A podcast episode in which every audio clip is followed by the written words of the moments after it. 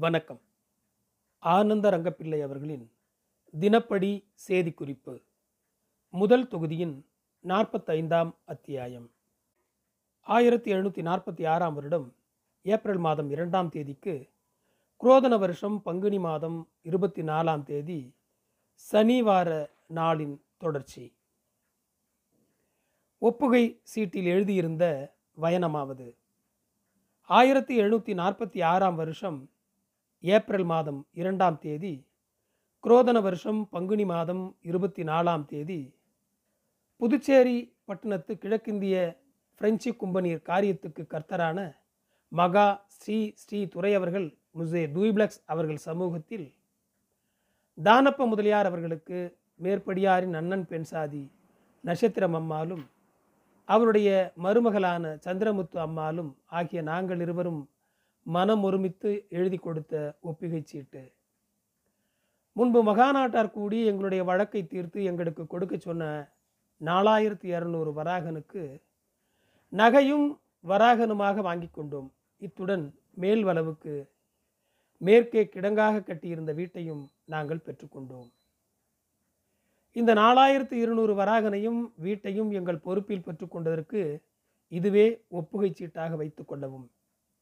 இதற்கு சான்றாளர்கள் ஆனந்தரங்கப்பிள்ளை சுங்கு சேஷாசல செட்டியார் இந்த ஒப்புகை சீட்டை எழுதி கையெழுத்து போடுவோர் சாவடி ஊர்கணக்கன் முத்தியா பிள்ளை கணக்கு சூரியன் ஆகியோரின் கையெழுத்து.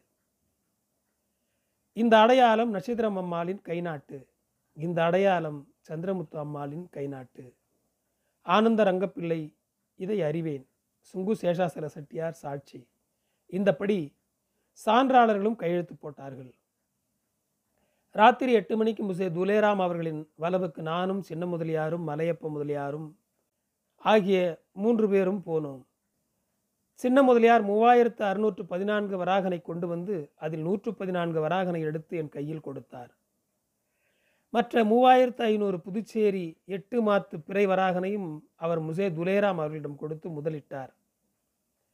அப்போது நான் துறை அவர்கள் எழுதி கொடுத்த கடுதாசியை கொடுத்தேன். அதை படித்து பார்த்தவர் என் கையில் முதலீடாக கொடுத்தீர்களே அதற்கான சீட்டை நாளைக்கு தருகிறேன் என்று சொன்னார். மலையப்ப முதலியை பார்த்து நாளைக்கு வா என்று சொல்லி விடை கொடுத்தார். நாங்கள் அனுப்பிவித்து கொண்டு அவரவர் வீட்டுக்கு போனோம். ஆயிரத்தி எழுநூற்றி நாற்பத்தி ஆறாம் வருடம் ஏப்ரல் மாதம் மூன்றாம் தேதிக்கு குரோதன வருஷம் பங்குனி மாதம் இருபத்தைந்தாம் தேதி ஆதிவாரம். இன்றைய தினம் நடந்த செய்தி என்னவென்றால் நான் சம்பா கோயிலுக்கு போயிருந்தேன். அங்கே டொமினிக் தே குரூசுவை. Dominic de Cruz. ஆறு மணிக்கு சந்தித்து விட்டு சென்னை பட்டணத்து பழைய வாசல்படி தெருவழியாக சென்றேன். காலத்தீஸ்வரன் கோயிலை தாண்டி போன விடத்திலே ராமச்சந்திர ஐயனும் வாசுதேவ பண்டிதனும் குதிரைகளில் ஏறிக்கொண்டு என் பல்லக்குக்கு எதிரே வந்தார்கள். அவர்களை பார்த்து நான் தெண்டன் அதாவது வணக்கம் வைத்து சவாரி போய் வருகிறீர்களோ? என்று கேட்டேன். நகைத்து கொண்டே. ஆசீர்வாதம் என்று சொல்லிவிட்டு போனார்கள். இவர்கள் எங்கே போனார்கள்? இந்த வழியாக வர வேண்டிய தேவை என்ன? என்று எண்ணிக்கொண்டு எல்லாம் வெளியே வரும் என்று யோசித்து கொண்டு போனேன்.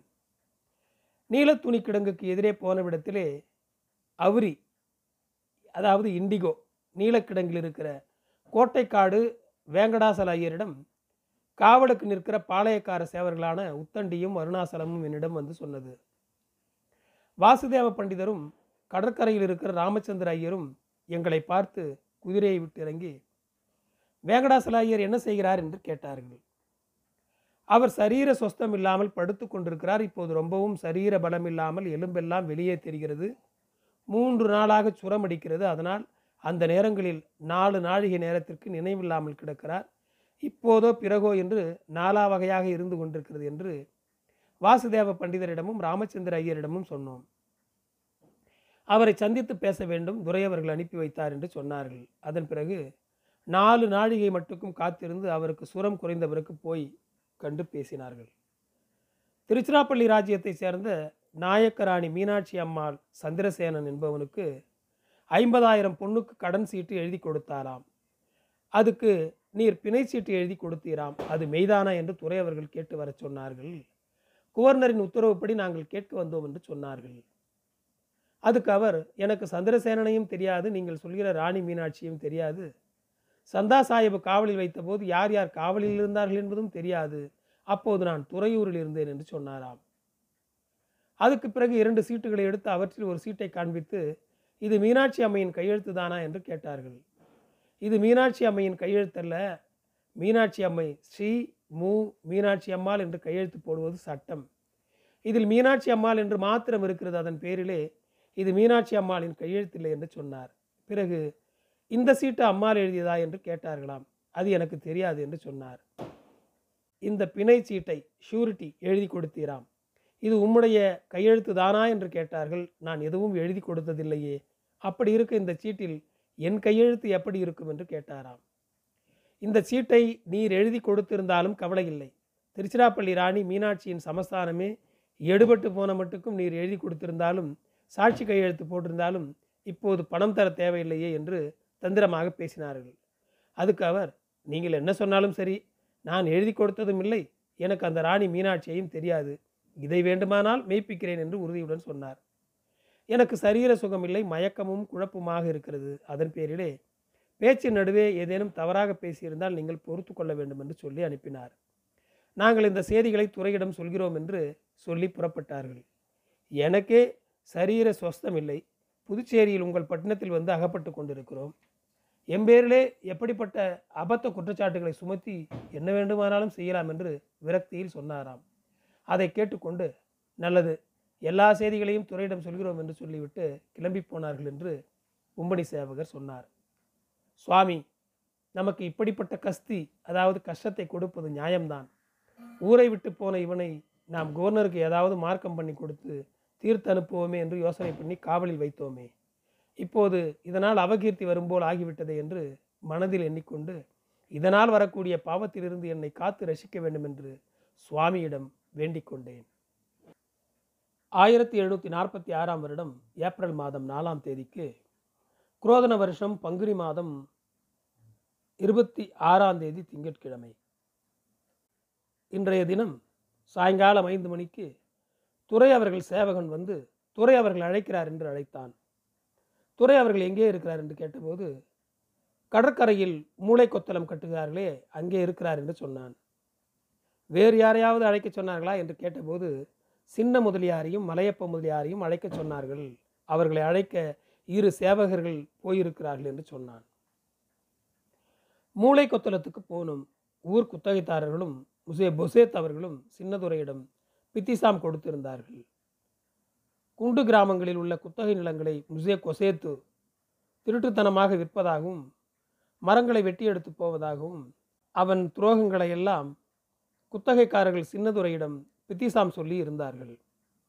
இதை துறையிடம் சொல்வதற்காக சின்ன முதலியாரும் தம்பி திருவேங்கடமும் போயிருந்தார்கள். மலையப்ப முதலியும் அந்த நேரத்தில் அங்கு வந்து விட்டான்.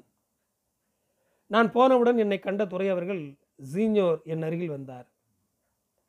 சனிக்கிழமை இருபத்தி நாலாம் தேதி ராத்திரி ஆறு மணிக்கு கனகராய முதலியாரின் பெண் சாதியான நட்சத்திரம் அம்மாள் மருமகளான சந்திரமுத்து அம்மாள் ஆகிய இரண்டு கைம்பெண்களின் பேரில் எட்டு மாத்து மதிப்புள்ள மூவாயிரத்தி ஐநூறு புதுச்சேரி வராகன் முசே துலேராம் அவர்களிடம் ஒப்படைக்கப்பட்டது. அந்த பெண்களின் பேரில் தானப்ப முதலி மலையப்ப முதலி ரங்கப்பிள்ளை ஆகிய மூவரும் இந்த தொகையை கொண்டு வந்து கும்பனியில் முதலீடு பண்ணினார்கள். இதற்கு சீட்டு எழுதப்பட்டது. இந்த தொகைக்கு வருஷத்துக்கு நூறுக்கு ஏழு என்கிற விழுக்காட்டில் வட்டி எழுதப்பட்டது. வருஷத்துக்கு ஒரு தரம் வட்டி தரப்படும் என்று எழுதப்பட்டது. இவ்வாறு கடன் சீட்டை எழுதி துறையவர்கள் உள்ளிட்ட கோன்சேலியர்கள் சகலரும் கையெழுத்து போட்டு கும்பனியர் முத்திரையும் போடப்பட்டது. அந்த சீட்டை என் கையில் கொடுத்து கனகராய முதலியாரின் பெண்சாதியிடம் போய் இந்த சீட்டை கொடுத்து அவளை கனகராயனின் வீட்டை விட்டு போகச் சொல் என்று சொன்னார். நல்லது அப்படியே போய் சொல்கிறேன் என்று சொன்னேன். பிறகு கடுக்கன் செய்தி என்னவாயிற்று என்று கேட்டார். மலையப்ப முதலியை கோவிலிலே வந்து சத்தியம் செய்யும்படி சின்ன முதலியார் கேட்டார். அவ்வாறு நேற்று காலமே பூசை கேட்க கோவிலுக்கு போன இடத்திலே சத்தியம் செய்வது பற்றி கோவில் சுப்பீரியரிடம் அதாவது தலைமை பாதிரியிடம் போய் சொன்னார்கள். அவர் கோவிலில் சத்தியம் செய்யக்கூடாது நாளைக்கு வாருங்கள் முடித்து வைக்கிறோம் என்று சொன்னார். அதன்படி பேசிக்கொள்வோம். மூலத்தில் கிழிந்துள்ளது உனது முத்திரை வைக்கப்பட்ட கனகராய முதலியின் வீட்டில் உன் முத்திரையை அகற்றி காவலுக்கு இருக்கிற சேவகரை சாவடி கணக்கு ரங்கப்பிள்ளையையும் சாவடிக்கு போகச் சொல் என்று சொன்னார். அதுக்கு நான் துறை அவர்கள் முத்திரையை எடுக்கச் சொன்னால் நட்சத்திரம் அம்மாள் வீட்டை விட்டு போகிற மட்டுக்கும் சேவகர் அங்கே காவலுக்கு இருக்க வேண்டும். எனது முத்திரையும் இருக்க வேண்டும் என்று சின்ன முதலியார் என்னை கேட்டுக்கொண்டிருக்கிறார் என்று சொன்னேன். அதுக்கு உங்களுடைய முத்திரையை நீக்கிவிடுங்கள். அவருடைய முத்திரையை போட்டுக்கொள்ளச் சொல்லுங்கள். இரண்டு சேவகர் மாத்திரம் காவலில் இருக்க சொல்லுங்கள் என்று சொன்னார். பிறகு அலங்கத்தின் பேரிலே ஏறி துவான் கிட்டே அதாவது சுங்க அலுவலகத்தின் இறங்கி அங்கே இருந்து துரை அவர்கள் வீட்டுக்கு போனார். பிறகு அங்கிருந்து அனுப்பி வைத்து கொண்டு கனகராய முதலி வீட்டுக்கு வந்து எதிர்த்திணையில் அமர்ந்து கொண்டேன். சாவடி கணக்கன் அழகப்ப முதலியையும் மலையப்ப முதலியையும் வரவழைத்தேன். இந்த மூவாயிரத்து ஐநூறு வராகனுக்கு கடன் சீட்டை நட்சத்திரம் அம்மாளுக்கு கொடுங்கள். இந்த வீட்டில் இருந்தால் சின்ன முதலியாருக்கும் உங்களுக்கும் ஒத்து வராது. அதன் பேரிலே துறை அவர்கள் உங்களை வீட்டை விட்டு போகச் சொன்னார் என்று வயனமாகவும் நயமாகவும் நட்சத்திரம் அம்மாளிடம் சொல்லி அனுப்பினோம். அதுக்கு அந்த அம்மாள் எனக்கு பதில் சொல்லிவிட்டால் நீ எனக்கு செய்த உதவிகளை எல்லாம் நான் அறிவேன். நீ எனக்காக பரிந்து பார்த்து துறையிடம் சொன்னால் அவர் கேட்பார்.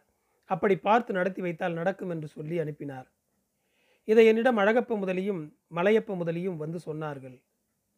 நான் அவர்களிடம் அந்த அம்மாளிடம் சொல்லுங்கள். நீ என் தாய் நான் உன் பிள்ளை. உன்னுடைய காரியத்தில் தப்பாக செய்வோமா?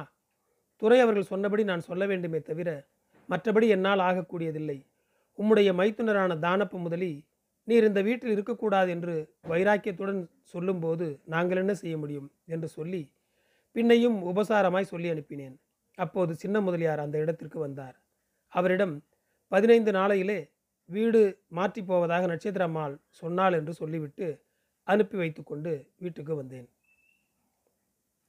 ஆயிரத்தி எழுநூற்றி நாற்பத்தி ஆறாம் வருடம் ஏப்ரல் மாதம் ஐந்தாம் தேதிக்கு குரோதன வருஷம் பங்குனி மாதம் இருபத்தி ஏழாம் நாள் செவ்வாய்க்கிழமை. காலமே நடந்த செய்தி என்னவென்றால் சின்ன முதலியார் தம் வீடு தொடர்பாக தீர்ப்புக்கு ஒரு படி எழுதி எல்லோரும் கையெழுத்து போட்டு அவரிடம் கொடுக்க வேண்டும் என்று கேட்டார். இந்த செய்தியை துறையிடம் சொன்னேன். அந்தப்படிக்கே தருமாறு உத்தரவு கொடுத்தார்.